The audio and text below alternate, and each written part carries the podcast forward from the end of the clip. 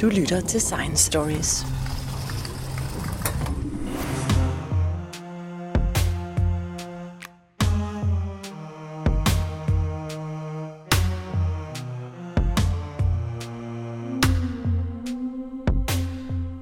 Anders Fumskov, vi står lige her midt i verdens største pandemi de sidste 100 år.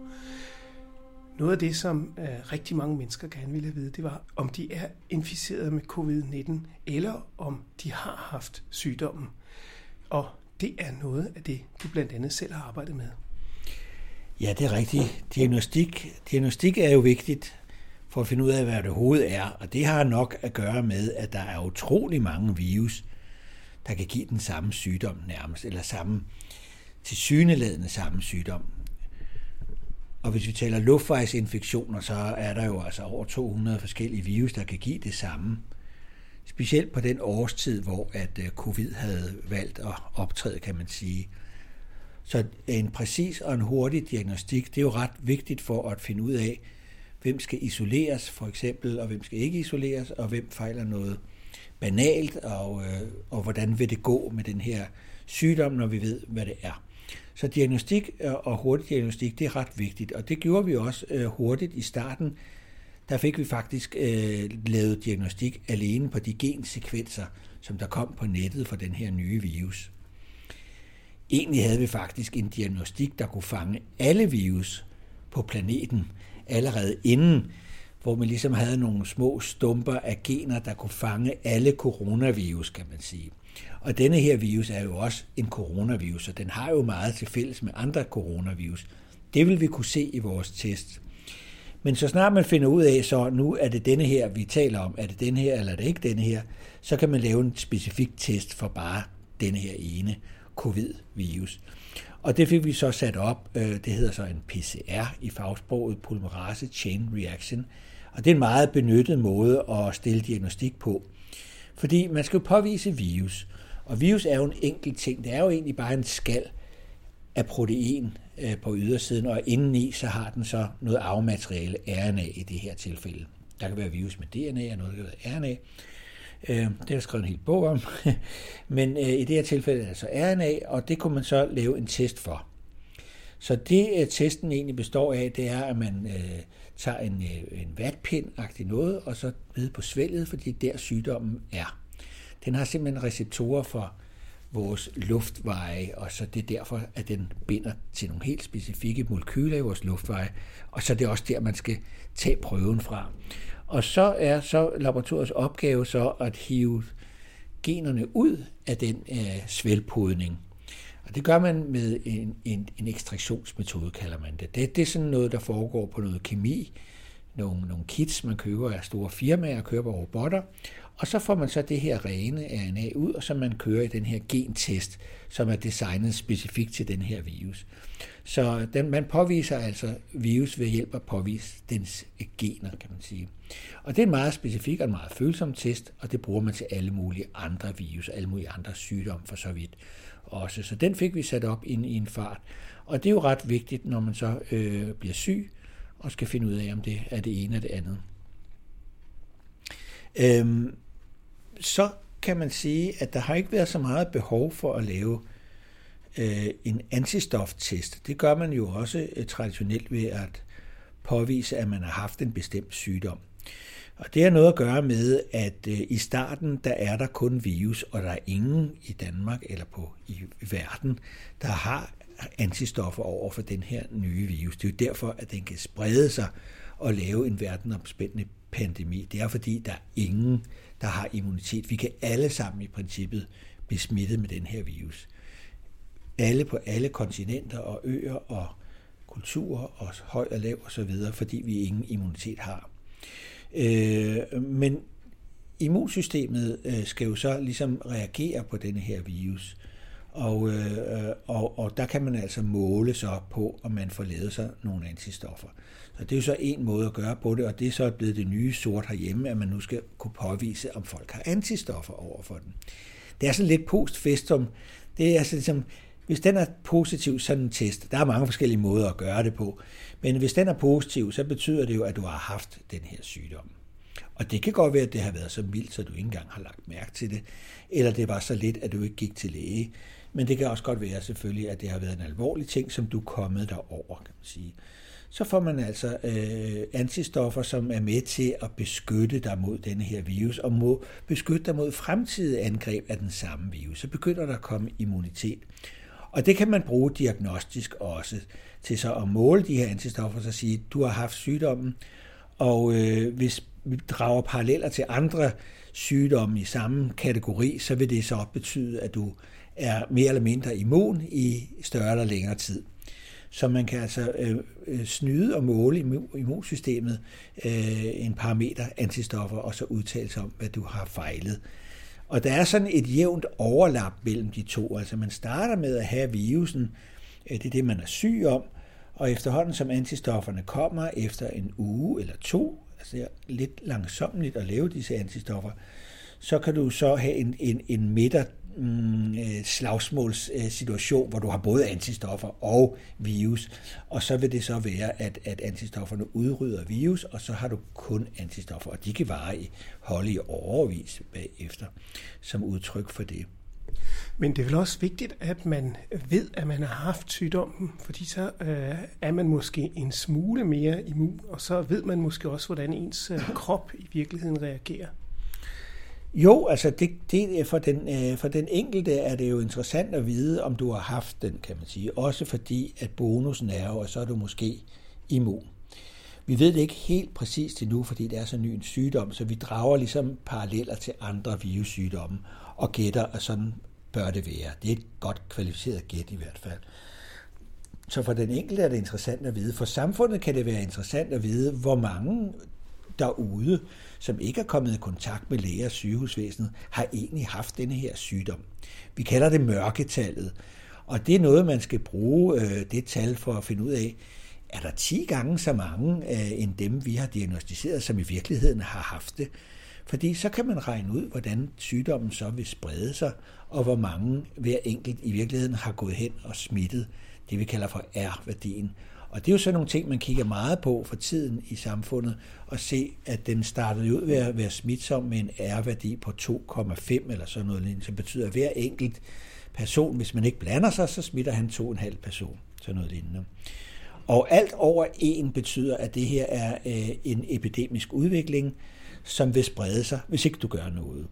Og hvis skal man på en eller anden måde komme med nogle øh, interventioner, som at holde afstand og vaske hænder og de her ting, så kan du altså påvirke den her smittefaktor, hvor mange folk så når at smitte. Og så sænker den sig, og hvis man er rigtig dygtig, kan man få den under 1. Hvis den kommer under 1, så vil, så vil øh, sygdommen dø ud. Men altså, om den er lige over 1 eller lige over 2, det er faktisk ikke ligegyldigt. Hvis den er meget over 2, så har du meget få muligheder for at inddæmme en sådan sygdom, kan man sige. Og hvis den kommer ned på under to, så har du et bedre øh, redskab i de almindelige epidemi øh, tiltag, altså med at isolere folk og opspore, hvem de kunne have smittet, og få dem isoleret, hvis de bliver syge, og den slags ting. Så, så det er værd at vide den her værdi, hvor meget den er. Hvis ikke man laver nogen tiltag, og, og man heller ikke har, har rådgivet overhovedet, så kan vi jo tage tilstanden, der har været på nogle af de her cruise ship, altså hvor med 3.000 mennesker ombord, der var R-værdien altså et sted mellem 8 og 9, altså som udtryk for, at den var altså helt uden, øh, ude af kontrol. Og det har man så brugt til at sige, hvad er det værste, der kan ske med den her sygdom? Ja, det er, at vi kan få en R-værdi på 8 okay, nu laver vi nogle tiltag, hvad er den så? Så er den 2,5, det går den rigtige vej. Og lige i øjeblikket, i Danmark i hvert fald, har vi fået den øh, under en, og det er jo rigtig godt nyt, fordi så vil den dø ud, kan man sige, uden at der er behov for hverken flokimmunitet eller andre begreber, som vi er blevet øh, bekendt med her på det sidste, som man bruger i andre sammenhænge, ikke? hvis mæslinger og vaccinere mod det, hvis 90 procent af befolkningen er vaccineret, og så, øh, så kan mæslinger ikke gå nogen steder hen. Men hvis du holder afstand øh, og vasker hænder, så kan virus heller ikke gå nogen steder hen. Så det er altså en, en anden øh, strategi for at påvirke det her af R-værdi, som jo egentlig er, øh, hvor, hvor mange man, man smitter, og hvor meget immunitet man så får. I øjeblikket er der altså ret få mennesker i Danmark ude sådan på gader og stræder, som har nogle antistoffer. Så øh, indtil nu, så har det ikke været sådan en, en, en landsdækkende infektion, som vi ikke har opdaget. Det, det må man sige. Men kan man sige noget om, hvor meget beskyttelse man egentlig får, hvis man øh, har været inficeret med covid-19? Du lytter til Science Stories. Ja, så nu skal vi så ind på, hvordan ens immunsystem beskytter en. Og øh, jeg vil sige, det, det allerførste, der sker, når man får en sådan øh, virusinfektion, det er, at der er noget, der hedder det medfødte øh, eller innate parats immunsystemet, kan man sige. Det udmærker sig ved at være hurtigt til at bekæmpe enhver infektion, hver virusinfektion. Øh, til gengæld har den ikke så god specificitet, altså den skældner ikke mellem, om det her er en influenza, eller, eller det er en covid, eller det er en forkølelsesvirus, eller sådan noget. Øh, men, men det er et straks system, som består af nogle, øh, nogle øh, molekyler, nogle, nogle, nogle hormonstoffer, som vores immunceller øh, de sprøjter ud, når de kommer i kontakt med en, en fremmed indtrængende organisme. Der er simpelthen nogle sensorer rundt omkring på vores celler og i kroppen, som kan patruljere og opdage, om der kommer en fremmed mikroorganisme ind i dig. Og de her sensorer, øh, de slår så alarm, når der kommer noget, som de kan se, det her er ikke noget, der tilhører her Anders Formsgaard, det er noget nyt. Det er noget fremmed. Og det kan øh, sense på, øh, på gener og, og på proteinoverflader og på enzymer og alle de ting, som kan tænkes at komme ind i kroppen. Og så udvikler de her sådan, immunstemmerceller, øh, de strømmer sig til og sprøjter deres forskellige hormonsignalstoffer ud, som er signaler til hinanden i immunsystemet om at spise de her øh, øh indtrængende mikroorganismer, eller øh, Øh, slå dem ihjel med forskellige former for enzymer, og der er mange måder, at de kan slå ihjel på. Det hele giver sig anledning i en betændelsesreaktion, som er rødme og hævelse og varme. Altså noget med, at blodkarrene øh, udvider sig, så der lettere kan komme øh, immunceller til, og, og de trænger ud i vævet og laver en kamp derude, så får man sådan en ødem, en hævelse, og, og, og, og varmen kommer sådan set fra det varme blod, der strømmer rundt omkring, og de processer, der sker. De signalmolekyler, det kunne være øh, for eksempel det, der hedder interferon. Øh, interferon øh, var et stof, man opdagede der i, i 60'erne, tror jeg det var, eller 50-60'erne, øh, at noget, der interfererede, når man puttede det her molekyle ned i en petriskål med virus og celler. Så kunne man se, at de kunne altså øh, hindre øh, virus i at inficere cellerne og slå virus ihjel egentlig, kan man sige. Det er bedre, når der er en hel organisme, øh, levende organisme, end bare en petriskål. Øh, mm, så man har lavet forskellige øh, modelsystemer, hvor man kan se, at det her er proteinstof, den her protein interferon interfererer. Dengang var øh, endelsen åen meget moderne. Ikke? Der var proteomer, genomer, og der var alt muligt i luftfart og, og, og raketter osv. Det var alt sammen omer og oner. Så det hed interferon, kaldte man det så. Det, øh, så det kunne man altså se, at det var et af de molekyler, som immunsystemet havde parat at smide ud i hovedet på en mikroorganisme, for at få first line of defense simpelthen til at hoppe på dem. Andre molekyler, og der er jo en helt skov af den, det er jo et helt netværk af molekyler, er sådan noget som interleukin 1 og interleukin 6, som kommer fra leukiner, som kommer fra vores leukocytter, altså betyder hvid, de hvide blodlemmer. Det er altså også molekyler, der kan kalde andre øh, øh, immunceller til, og de kan påvirke den her virus. Og øh, så den del af immunsystemet er en, øh, en meget straks reaktion, der kommer. Og øh, senere hen kommer så antistoffer og immunceller, som vi også skal tale om. Øh, men hvis man skal vælge mellem, hvad man helst vil have, øh, så vil jeg sige, at det er jo super vigtigt, at man overhovedet overlever de første timer, ellers så bliver det jo aldrig tid nok til at udvikle de andre af immunsystemets arme. Så det er et meget vigtigt system, og det kan altså også nogle gange løbe lidt løbsk, sådan så at den her inflammation eller betændelse, man så kan få, hvis den sidder uheldigt nede i dybt i lungerne, hvor at vi ligesom skal lave luftskifte og overhovedet få vejret, så, øh, så kan det jo risikere at øh, resultere i, at vi slet ikke kan få luft. Og det er jo desværre noget af det, der sker øh, ved den her covid-sygdom. Det kan også ske omkring øh, nogle af de influenzaer, vi ikke er så vant til, pandemiske influenzaer, at der simpelthen kommer et immunslagsmål med det her innate straks immunsystem, som giver anledning til, hvad vi kan kalde en cytokinstorm, hvor den her betændelse sidder et uheldigt sted, hvor vi skulle få luft.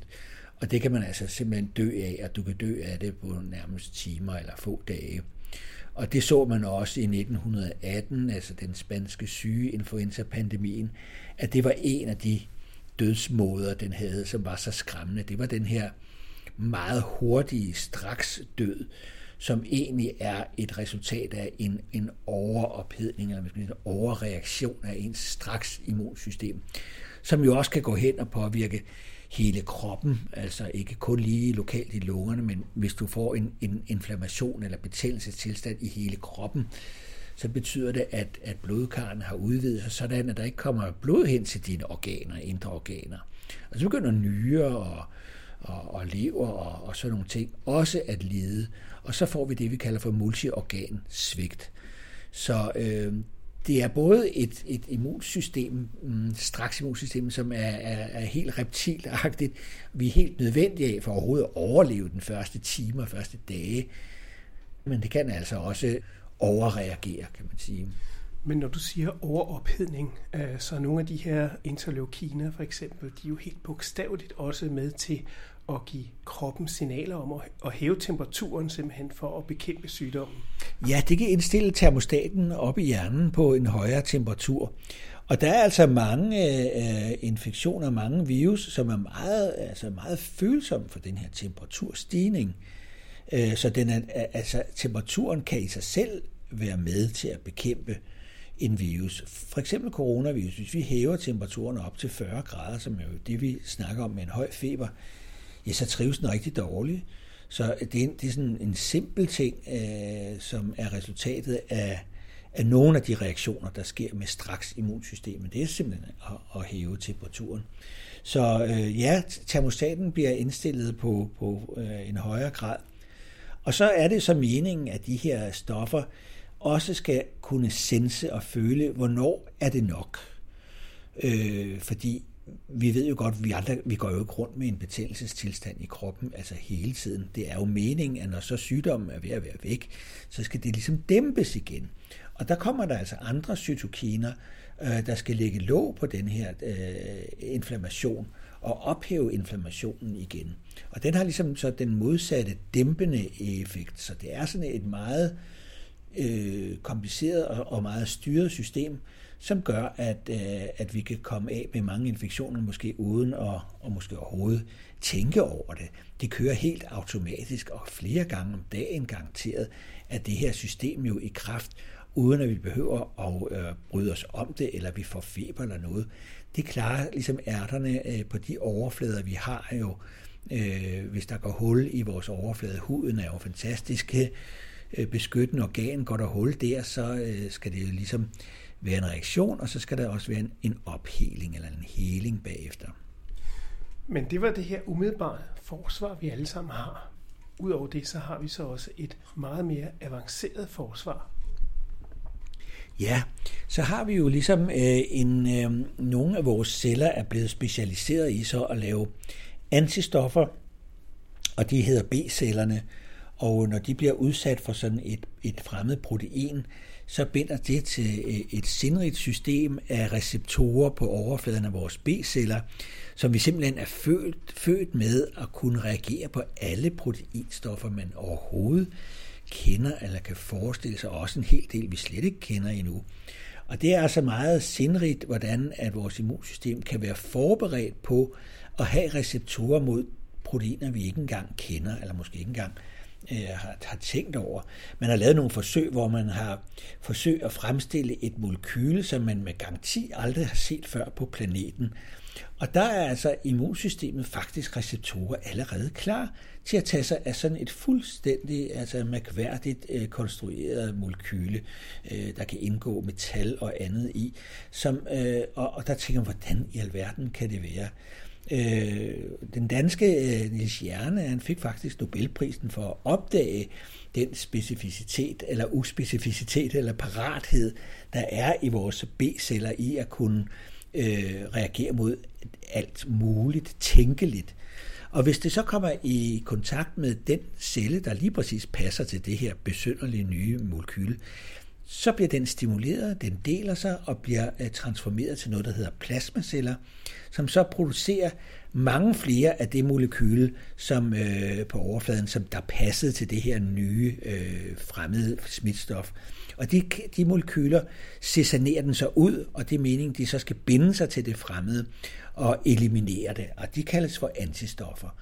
Og øh, den her B-celle, den er ikke bare tilfreds med det, den kan altså øh, mutere sine gener øh, undervejs, sådan så den adapterer sig bedre og bedre og bedre til at kunne genkende lige præcis denne her virus, eller molekyler fra denne her virus. Det er noget, vi kalder for en B-celle-modning og antistof modning, at, man ligesom, at den, den starter ud med noget, der passer nogenlunde, og så muterer faktisk vores gener, og sådan at de antistoffer ender op med at være super specifikke for lige denne her. Og så er der nogle af de her celler, som går i dvale, som det vi kalder for hukommelsesceller, og som går i dvale og kan huske, at vi har været udsat for det. Det kan være ting sådan i vores spæde barndom, og, og det holder hele livet, den her hukommelse. Og øh, det er jo så hele forudsætningen for også vacciner og så videre, at, at man kan lave en immunologisk hukommelse. Så det kan godt være, at vores antistoffer forsvinder igen, efter vi har haft en covid. Men i mange år efter, hvor du ikke kan måle, at du har nogle antistoffer, for det der ikke været brug for, så kan du måle, at du har hukommelsesceller. Og skulle du nogensinde komme ud for det samme en gang til, altså om 40 år et eller andet, så er de i stand til at formere sig så hurtigt, at man ikke når at blive syg. Så, så selvom man ikke kan måle nogle antistoffer efter et års tid eller to, så kan man meget vel være immun på grund af sine hukommelsesceller. Det er, altså, det er så antistofferne, og antistoffer er typisk rettet mod overfladen af en virus. Det, der ligesom stikker ud, det, det som antistofferne kan se. Antistoffer kan ikke komme ind i vores celler, kan ikke komme igennem vores cellemembran, hvis nu virus er inde i vores celler for eksempel. Så må den bare vente på, at virus kommer ud igen. Så det antistoffer skal, det er jo egentlig at hindre en virus i at nå sine celler, som den kan inficere. Og det er jo sådan en slags øh, forsvar, man har. Hvis nu virus trænger igennem forsvaret, eller i hvert fald nogle få partikler gør, og inficerer en celle, så har vi faktisk et andet, også meget specifikt immunsystem, der hedder det cellulære immunsystem. Det er altså en, øh, en fraktion af de hvide blodlegemer, som også patruljerer alle vores celler hver dag, og ser, om der er noget, der er ændret i nogle af cellerne. Og hvis der er det, så kan de altså også genkende det her fremmede. Den kan genkende, om det er en af vores egne celler, som er blevet inficeret faktisk.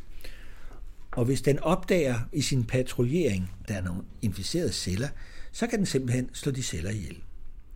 Cytotoksiske T-celler kalder vi den. Altså cyto, det er celler, og toksisk, at den slår ihjel. Og, og T for thymus, fordi vi havde et organ engang, da vi var små, der hed thymus her foran på halsen. På kalve og andre, så kan vi kalde det bristler. Det smager jo ganske udmærket. Det har mest sin funktion i, i vores spæde barnealder, og hvor altså de her T-hvide øh, blodlemmer, lymfocytter, ligesom bor. Og derefter tager de ud af den her organ og, og, og slår sig ned i knoglemarv og andre steder, og lymfeknuder, og så er der ikke så meget brug for det her organ længere. Så det er mest øh, i barnealderen. Man kan så få sygdomme i det her organ og få struma, det kan vi kende, vi så svulmer den op der på halsen og kan give forskellige symptomer. Men øh, de her T-celler, eller det cellulære immunsystem, dens opgave er at eliminere allerede inficerede celler. Det er altså dem, der skal gøre os raske igen. Det er dem, der skal hindre, at vi får sygdom. De kan ikke hindre en virus i at komme hen til en celle, for de virker kun, når cellen er inficeret. Så de to specifikke arme af immunsystemet, altså vores antistoffer, som kan huske og øh, binde til øh, virus og eliminere dem, og, øh, og hindre en infektion, de skal altså spille sammen med den anden arm af immunsystemet, som er vores øh, celler, øh, som kan slå de allerede inficerede øh, celler ihjel og gøre os raske. Og der er også hukommelse i det, Øh, den del af, af immunsystemet. Og, og den bliver faktisk kun aktiveret, de her celler, hvis der er en infektion, altså hvis der er en virus inde i vores celle. Og derfor er det også, dermed er det også lidt svært at fremkalde dem ved en vaccine. Du skal jo nærmest have en levende svækket virus, som går ind og inficerer vores celler for at aktivere den øh, glimrende del af immunsystemet, som skal gøre os rask. Det kan du ikke gøre med en proteinvaccine. For hvis du tager et protein fra virusets overflade og sprøjter den ind i kroppen, så kan du narre den til at tro, at den er inficeret, men så bliver der altså kun lavet antistoffer. Og hvis ikke det er nok, så er du selvfølgelig lidt på den. Så de vacciner, man arbejder med, som skal specifikt genkende denne her virus, man kan ikke rigtig lave en vaccine til det innate øh, straks immunsystem, men, men til det andet, øh, øh, der kan man så godt prøve at lave en vaccine, hvor man efterligner en infektion. Enten så kan man faktisk tage en, en virus og svække den, så den ikke er så farlig længere. Gul febervaccinen for eksempel er et godt eksempel på det. Det er en levende svækket virus. Eller øh, børnevaccinerne, mæslinger, forsyge, rødhunde. Det er også øh, tre virus, man kan svække.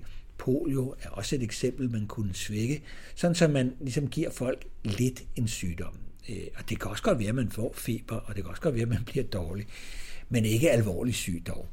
Og, og det er så en måde at, øh, at give den bedste form for immunitet, hvor du får både antistoffer og immunceller til at gøre dig rask igen. Øh, den der med at gøre dig rask igen, det er så en, en, en del af immunsystemet, der svækkes med alderen. Altså de ældre mennesker, de har antistoffer for hele deres liv klar, øh, men de, ikke bliver, de bliver dårligere og dårligere til at kalde på sine immunpoliticeller til at rydde op igen.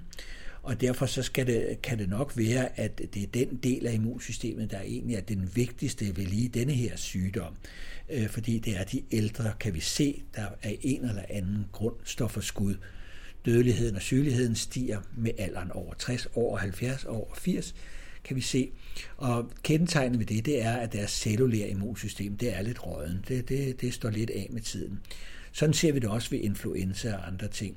Så det kunne være, at man skulle skæve lidt til, hvad for en del af immunsystemet vil du særlig gerne understøtte ved lige denne her sygdom. Og der arbejder vi her i laboratoriet med det, der hedder DNA-vacciner. Det kom frem i starten af 90'erne, altså det går egentlig ud på, at man sprøjter, i stedet for en, en, en svækket virus, så sprøjter du et, nogle gener ind fra en virus ind i vores celler, og de laver så den her virus, dele af virus, ikke hele virus, og så tror immunsystemet, at man er smittet, og så kan man altså lave både antistoffer og celleimmunitet. Øh, så det er en måde at gøre det på. Man kan også tage nogle vaccinegener fra coronavirus og bygge ind i en, en fremmed, øh, fredelig virus, som en trojansk hest, og lade den gøre det beskidte arbejde og gå rundt og vaccinere alle vores celler. Det kan være i nogle situationer øh, mere effektivt. Der er fordele og der er ulemper ved de forskellige måder, men der er så måder, hvor man forsøger at efterligne øh, kroppens eget øh, gode svar på en, en infektion.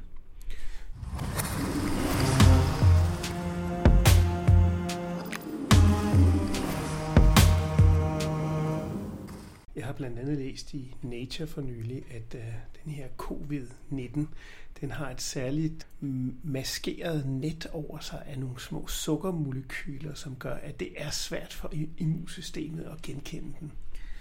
Ja, altså virus øh, er jo smart, det er jo klart, at den kan ikke reproducere sig selv, ligesom bakterier kan. Den er nødt til at trænge ind i vores øh, celler. Og der kan den altså så øh, til gengæld med sin kode overtage cellens maskineri til at lave sig selv øh, nye proteiner, men også sukkermolekyler, som er nogle modifikationer, man kan sætte på sine molekyler. det, der er kendetegnet ved, ved, ved mange sukkermolekyler, som vi har på vores proteiner, som er uden på celler, der er ikke sukker på, når de er inde i celler, men de proteiner, som stikker ud af en celle eller ud af en virus, der er det ligesom, at de her sukker øh, er noget, som vores antistoffer ikke er så glade ved at reagere imod. Der skal alle mulige tricks til i hvert fald for at få antistoffer til at reagere mod sukkermolekyler. Så det er på en måde en smart måde for virus at, ligesom at tage en frakke på af sukkermolekyler, som antistoffer ikke er så gode til. Så det beskytter egentlig øh, virus. Det kan også være med til, sådan, øh, de fylder jo egentlig meget, sådan nogle sukkergrupper, til at give virus den, altså proteiner, den façon og den mm, krumning, de skal have. Så, så, så det er ikke udelukkende for at narre vores immunsystem, men det er altså en af konsekvenserne. HIV-virus for eksempel er jo en af de virus øh, med allerflest sukkermolekyler på, som ligesom et skjold øh, gør, at, at immunsystemet ikke kan komme til. Man kan nu altså godt bringes til at lave antistoffer over for sukkermolekyler. Hukommelsen, der bliver efterladt hos B-cellerne, er ikke så god, men man kan altså godt øh, lave sukkermolekyler. Hvis du for eksempel tager sukkermolekyler fra overfladen af meningitisbakterier, eller, eller, eller, eller lungebetændelsespneumokokbakterier, og, og kobler dem til noget protein, altså for eksempel øh, stivkrampeproteinet, giftstoffet der, så er det ligesom om, at kombinationen af sukker med et, et, et, et, et stivkrampegiftstof eller difterigiftstof, det gør, at immunsystemet altså flipper rigtigt ud, ikke? Og, og alligevel laver antistoffer så mod, mod de her sukkergrupper. Så det er der så i, i uh, meningitis-vaccinen, og det er der også i, uh, i vores pneumokok-vaccine mod pneumokok, altså bakterier. Der er faktisk nogle hjælperstoffer koblet til deres sukkergrupper, fordi de er så også beskyttet sig lidt af sukkergrupper. Så, øh, så ja, de har et skjold, men man kan altså godt bryde igennem det her skjold med diverse tricks. Men ved du øh, konkret, hvor svært det er øh, at lave vaccine mod den, øh, den øh, covid-19, der huserer hele verden i? Altså, det lyder frækt at sige, at det burde ikke være så svært, vel? Men altså, der er øh, jo mange forskere, der er i gang, og det er vi også selv. Øh, og nogle metoder er hurtigere, og nogle mere langsomlige. Men øh, der er jo stor forskel på at forske i en vaccine, og derefter vælge den rigtige, eller de få rigtige ud, man har råd til. Udviklingsdelen, som jo tager halvandet år og koster, jeg ved ikke, hvor mange milliarder dollars. Og øh, så man har jo ikke råd til at prøve alle de tosse idéer, forskerne har. Øh, men det er da godt, at der er et, et, et, noget, et grundlag af vaccinekandidater og idéer at tage af. Øh, så der er mange kreative forskere, som hver især er ekspert inden for forskellige typer af vacciner. Nu taler jeg om DNA-vacciner, vi arbejder med i vores laboratorium, men det kan også være proteinkemikere, der er dygtige til at lave proteiner, eller folk, der arbejder med rekombinante virus, altså virus, man kan proppe gener ind i. Det har vi også arbejdet med, vi, men vi har sådan ligesom sat os lidt på, på viden omkring det. Men altså, så, så det synes ikke være egentlig så svært. Det svære er så øh, derefter at udvikle en vaccine. Altså, der kommer kriterier ind, helt simple, praktiske, som kan du overhovedet producere en milliard doser? Eller er det uladsiggørligt? Hvis det er uladsiggørligt, så må man måske lade være med den. Eller øh, hvor lang tid vil det tage, for eksempel. Øh, øh, og så skal det jo testes i mennesker i det, vi kalder for fase 1, 2 og 3. Det er alt sammen udviklingsdelen af. Og det er der nogen, der er dygtige til, vaccinefirmaer og rundt omkring. Så den del af det, den rent praktiske ting, kan man kalde det, er jo super vigtig. Øh, at der ingen bivirkninger eller man har styr på, hvad det er for nogen, og øh, hvordan immuniteten så er. Fordi en ting er at sprøjte en vaccine ind i et dyr eller et menneske og få lavet nogle antistoffer inde i kroppen. Men hvis nu infektionen sidder på overfladen af vores øh, luftveje, som i det her tilfælde covid, der er jo ikke sådan, øh, det er jo ikke inde i kroppen på samme måde som Ebola er for eksempel. Så hvordan vil de antistoffer og de celler egentlig trænge ud på overfladen, altså øh, i vores luftveje og bekæmpe virus der? Øh, så noget slimhindeimmunitet, det er noget ret tricky noget, og noget mere kompliceret at arbejde med, end hvis infektionen var i kroppen, som papillomavirus, og det er nu så også på en overflade, men lad os tage mæslinger, eller noget, der trænger ind i kroppen i hvert fald. Det vil være noget nemmere, fordi der er blodet og, og, og vores lymfeknuder og alt sammen.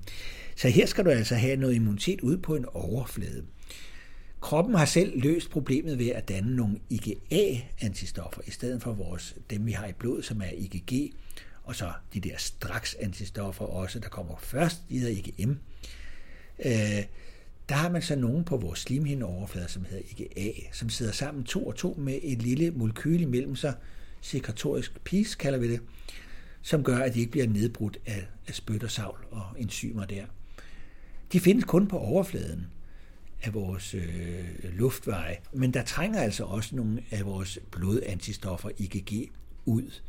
Og det er det, man ligesom satser på, at der trænger sådan nogle ud nu alligevel, og udgør en del af vores forsvar på slimhinderne. Men det er altså slimhindeimmunitet er noget vanskeligt noget. Den holder sig som regel ikke så længe. Øh, et halvt år eller et helt år, sådan øh, kan det være i uheldige situationer. Og det er en af årsagerne til, at vi kan få forkølelser, ulidelige u- forkølelsesvirus øh, år efter år efter år efter år, fordi der er ikke helt den samme øh, øh immunmekanismer ude på en slimhindeoverflade, som der er inde i blodet eller i vores væv. Og det kan være en af, af de problemstillinger, der er særligt ved denne her vaccine, det er, altså om du kan få immuniteten til at beskytte ude på slimhindeoverfladen, eller om du skal vente til den, om så man siger, har inficeret, og så kommer ind, og så nøjes med at være tilfreds med, at du ikke bliver rigtig syg, og ikke dør i det i hvert fald, ved det cellulære immunsystem. Så der kan være sådan nogle overvejelser om, hvordan kan du lave, en, øh, lave det bedre end naturen egentlig øh, ved at forsøge at lave en immunitet, der er så kraftig, at den trænger ud på overfladen, og at der kommer hukommelse, fordi det er jo ret afgørende. Og her er det værd at bemærke, at coronavirus faktisk er blandt de virus, som er forkølelsesvirus. Ja, det er selvfølgelig lidt en bomber, kan man sige. Øh, men øh, altså, vi vil jo uden tvivl at bruge nogle nye typer af de her vacciner og få en ny viden, som måske kan vi vente til noget positivt, kan vendes til at lave forkølelsesvacciner. Fordi nu er vi jo pisket til at finde ud af den her problemstilling. Fordi nu er det jo en alvorlig ting, og, øh, og det tror jeg også på, at, at vi kan. Altså, det, det tror jeg helt alvorligt også, vi kan. Og derved vil det kunne smitte af på, at man kunne lave vacciner mod nogle af de idelige øh, luftvejsinfektionsskov øh, af virus, øh, vi har hver vinter. Men altså, det, det er selvfølgelig øh, en joker i spillet her, det er den immunitet, du laver ved at sprøjte ind i armen, er den stærk nok i lungerne? Øh, vil den være stærk nok til at hindre infektion, eller vil den være stærk nok til at, at kupere infektionen, så den ikke bliver så voldsom, eller vil den øh, være i stand til også at rydde op og, og, og holde dig rask? Og hvor længe holder den immunitet så? Øh, Øh, og der tror jeg på, at en, øh, en, en vaccine vil kunne gøre det lidt bedre end naturen egentlig. Så den ikke bare efterligner en infektion, øh, uden at du selvfølgelig bliver syg, men måske også gør øh, en, en bedre, mere rationelt rettet og mere hukommelsesbetinget måde at immunisere på. Så jeg tror egentlig på, at vaccinerne skal kunne gøre det bedre end, end naturen. Men det stiller ret høje krav til øh, vaccinerne i virkeligheden. Jo, det kan man sige. Øh, for eksempel under Ebola, der lykkedes det dog alligevel at lave en virksom vaccine igennem fase 1, 2 og 3, afprøvet i vestlige lande og i Afrika, hen til et øh, godkendt produkt på 9 måneder. Altså, hallo, det plejer at tage øh, 9 år øh, som bedst. Ja, gul feber tog mange flere år, 30 år. Ikke? HIV, der er vi ikke engang endnu. Det er jo over 40 år siden. Så, så det, det, det, i nogle tilfælde kan det, kan det tage lang tid, men nogle gange kan det også omkring de her akutinfektioner infektioner og, og helt fremmede virus, kan det måske også, hvis man rotter sig sammen, gøres på, på kortere tid. Og det er jo ligesom det, vi satser på. Og der har man altså anvendt øh, nogle af de helt sprit nye vacciner, som ikke er findes øh, eksempler på ellers, hvor man altså har proppet Ebola gener, de rigtige gener, skal man også lige finde, ind i noget, der hedder en vesikulær stomatitis virus, VSV forkorter man, fordi det er umuligt at sige. Men det er altså en virus, der giver blære på hovene af heste. Øh, hvis man sprøjter den ind i mennesker, kan man også blive inficeret, men vi har ikke nogen hove, og vi får heller ikke nogen blære. Øh, der kan være nogle øh, sygdomstegn nu alligevel, men det var virus ikke designet til. Så den har man altså brugt som en trojansk hest til at jage Ebola-gener rundt i kroppen og vaccinere. Og den, den er altså nær på 100% effektiv, og den, du kan endda vaccinere i det, der hedder inkubationstiden, altså fra du er smittet, og så de 10 dage, inden der går, indtil du får symptomerne. I den periode kan du faktisk også gå ind og vaccinere. Øhm, det kan man med nogle vacciner, altså rabies, hundegalskab vaccine eller mæslinger sådan set også. Så, så det, er, det er jo et kendt fænomen, men det skal være en meget effektiv vaccine, og det var det sådan set også. Men sin, den første af sin art. Og det kunne jo være, at når man laver den slags første af sin art, designet til den sygdom, det skal være, at du så har den i din værktøjskasse til næste gang. Og det er jo det, som vi taler meget om øh, i disse år, hvor der kommer flere og flere nye virustrusler, som vi ikke har lige kunne forudse. At vi skal både have en diagnostik, der kan fange øh, selv det ukendte øh, tidligt nok, og øh, vi skal have teknologi til at lave tests, så du kan bruge dem med det samme øh, inden for minutter, og du skal måske være i stand til at udvikle en vaccine på en af de værktøjskasse platforme, du har liggende. Øh, og der kunne Ebola VSV øh, situationen øh, være en af de nye, eller Øh, vi drømmer jo lidt her i laboratoriet om, at DNA-vacciner måske kunne få lov til at se lyset i menneskeheden. Øh, det virker i alle mulige dyrearter, og, og i hvert fald totalt uden bivirkninger. Øh, spørgsmålet er, om det har en kraftig nok effekt, og det, det tror vi jo, at vi har optimeret det til. Det vil være en platform, som, som nu er vi selvfølgelig meget biased, når du taler med mig, øh, så er det selvfølgelig den eneste svar på verdens problemer. Men øh, det er i hvert fald en teknologi, du kan lave på, øh, altså du kan lave den første kandidatdesign ud fra gensekvenser på nettet øh, inden for en uge øh, i laboratoriet. Og så kommer den her langsomlige, men meget nødvendige udviklingsfase, som tager ja, et år til halvanden eller måske ni måneder, hvis det var, øh, at alle rottede sig sammen mod det samme formål at udrydde Ebola i Afrika. Men nu er coronavirus noget helt andet. Og jeg tænkte på, at øh, det kan jo være, at øh, vi kommer i en situation, hvor at øh, virkningen af en vaccine måske slet ikke er særlig lang, og, og man skal vaccineres hver år.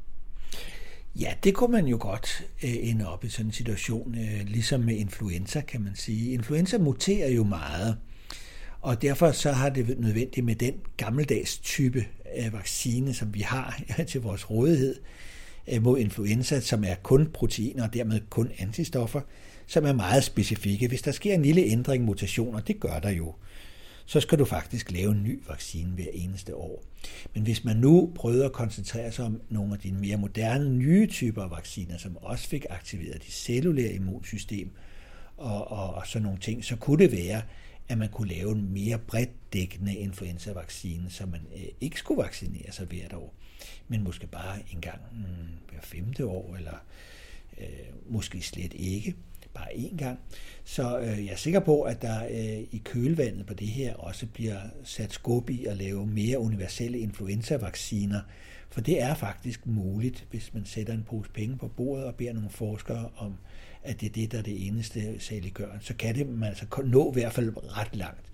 Og vi ved jo, at influenza-pandemi, det får vi jo også et par gange i hvert århundrede, og der er jo faktisk ingenting til hinder for, at vi i morgen kan få en influenza-pandemi oven i vores covid. Du lytter til Science Stories. Men jeg tænkte på, at man måske også skulle gå en helt anden vej. For for eksempel AIDS-virusen, altså den vi kalder HIV, øh, der har man jo ikke fundet nogen vaccine, og man har en behandling, øh, som man tager, som består af forskellige præparater, som øh, virker sammen kunne man forestille sig, at man øh, måske fandt en eller anden form for øh, enzym eller en eller anden form for behandling, som kunne øh, beskytte en mod virusen, men som ikke var en egentlig vaccine? Ja, altså det er jo klart, at medicinsk behandling er jo øh, super vigtigt. Og når vi taler HIV, så var det jo ligesom vendepunktet overhovedet, at man fandt medicin, som kunne virke på et tidspunkt, hvor at øh, vaccineudviklingen ikke var lang nok. Og det er jo super vigtigt, at man kan det. Nu er HIV jo så en kronisk infektion, som bor i os altid. Og covid, influenza og de andre akutte, det er jo hurtigt ind, hurtigt ud. Den bor jo ikke i vores krop længere. Det er jo ind, lave sin skade og ud igen.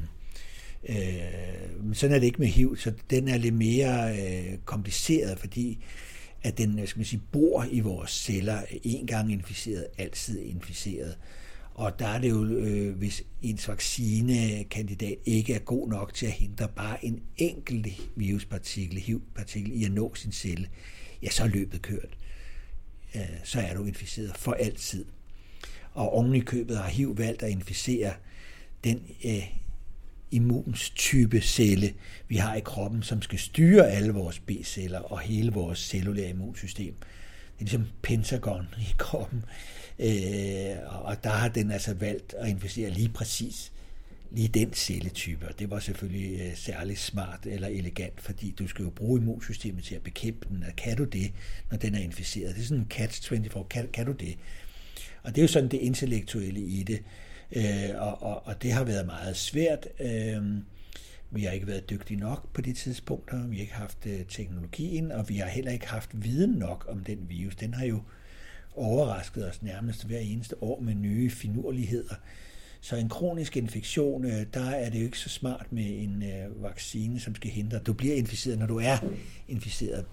Øh, med de akutte der, der, der kan man måske øh, bedre forestille sig, at man kan lave både vacciner, men det er da klart, at hvis du har noget medicin, der hjælper imod det, så er problemet nærmest løst, hvis du har nok af den medicin. Ikke? Ligesom med Tamiflu, vi har mod influenza eller sådan noget. Det skal godt nok tages meget tidligt, nærmest inden du bliver syg.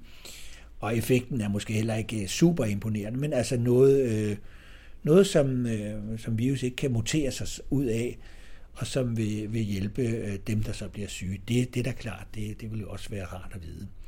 Det er så helt uafhængigt af immunsystemet. Men det vil være fantastisk, om man kunne finde noget medicin, og det er der så også mange forskere, der arbejder på, og gå igennem øh, arsenalet, arkivet af mediciner mod alle mulige ting, og se, om der er et eller andet, som tilfældigvis kunne vise sig at virke. Der er man temmelig langt i nogle, øh, det vi kalder fase 3 afprøvninger, i hvert fald to-tre stykker. Jeg har blandt andet set, at man har lavet forskellige forsøg med øh, parasitmedicin mod malaria eller forskellige andre øh, parasitter, som virker på nogle bestemte måder. Hvad tror du, at muligheden er for, at man finder sådan en type medicin? Altså, man er i gang med at undersøge en to-tre stykker, som man øh, ved har haft en god effekt over for øh, den tidligere SARS-coronavirus og MERS-coronavirus. Remdesivir for eksempel, ikke? Og øh, der er også noget, noget HIV-medicin, som øh, viser sig at øh, have nogen effekt på den måde, proteinerne samler sig på. Og øh, vi lærer jo hele tiden mere om den her coronavirus og dens øh, enzymer og dens måde at virke på så man kan altså begynde at forstå øh, mekanismerne, sådan at man kan designe noget, frem for at tage, hvad man ligesom har på lageret, og se, om der er noget af det, der skulle virke. Øh, så det er jo klart, det er jo et helt parallelt spor at udvikle noget, noget virksom medicin over den her sygdom, som skulle virke direkte på nogle mekanismer, øh, som virus har. Det er altid lidt svært at lave antiviral medicin, fordi bakterier er noget nemmere.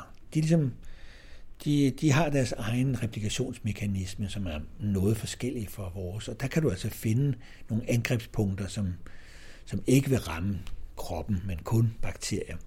Men når nu virus er designet til, at den kun er aktiv inde i dine egne celler, og den overtager dine egne cellers reproduktionsapparat, så er det jo svært at finde noget medicin, der skal ramme virus, uden at ramme dig selv.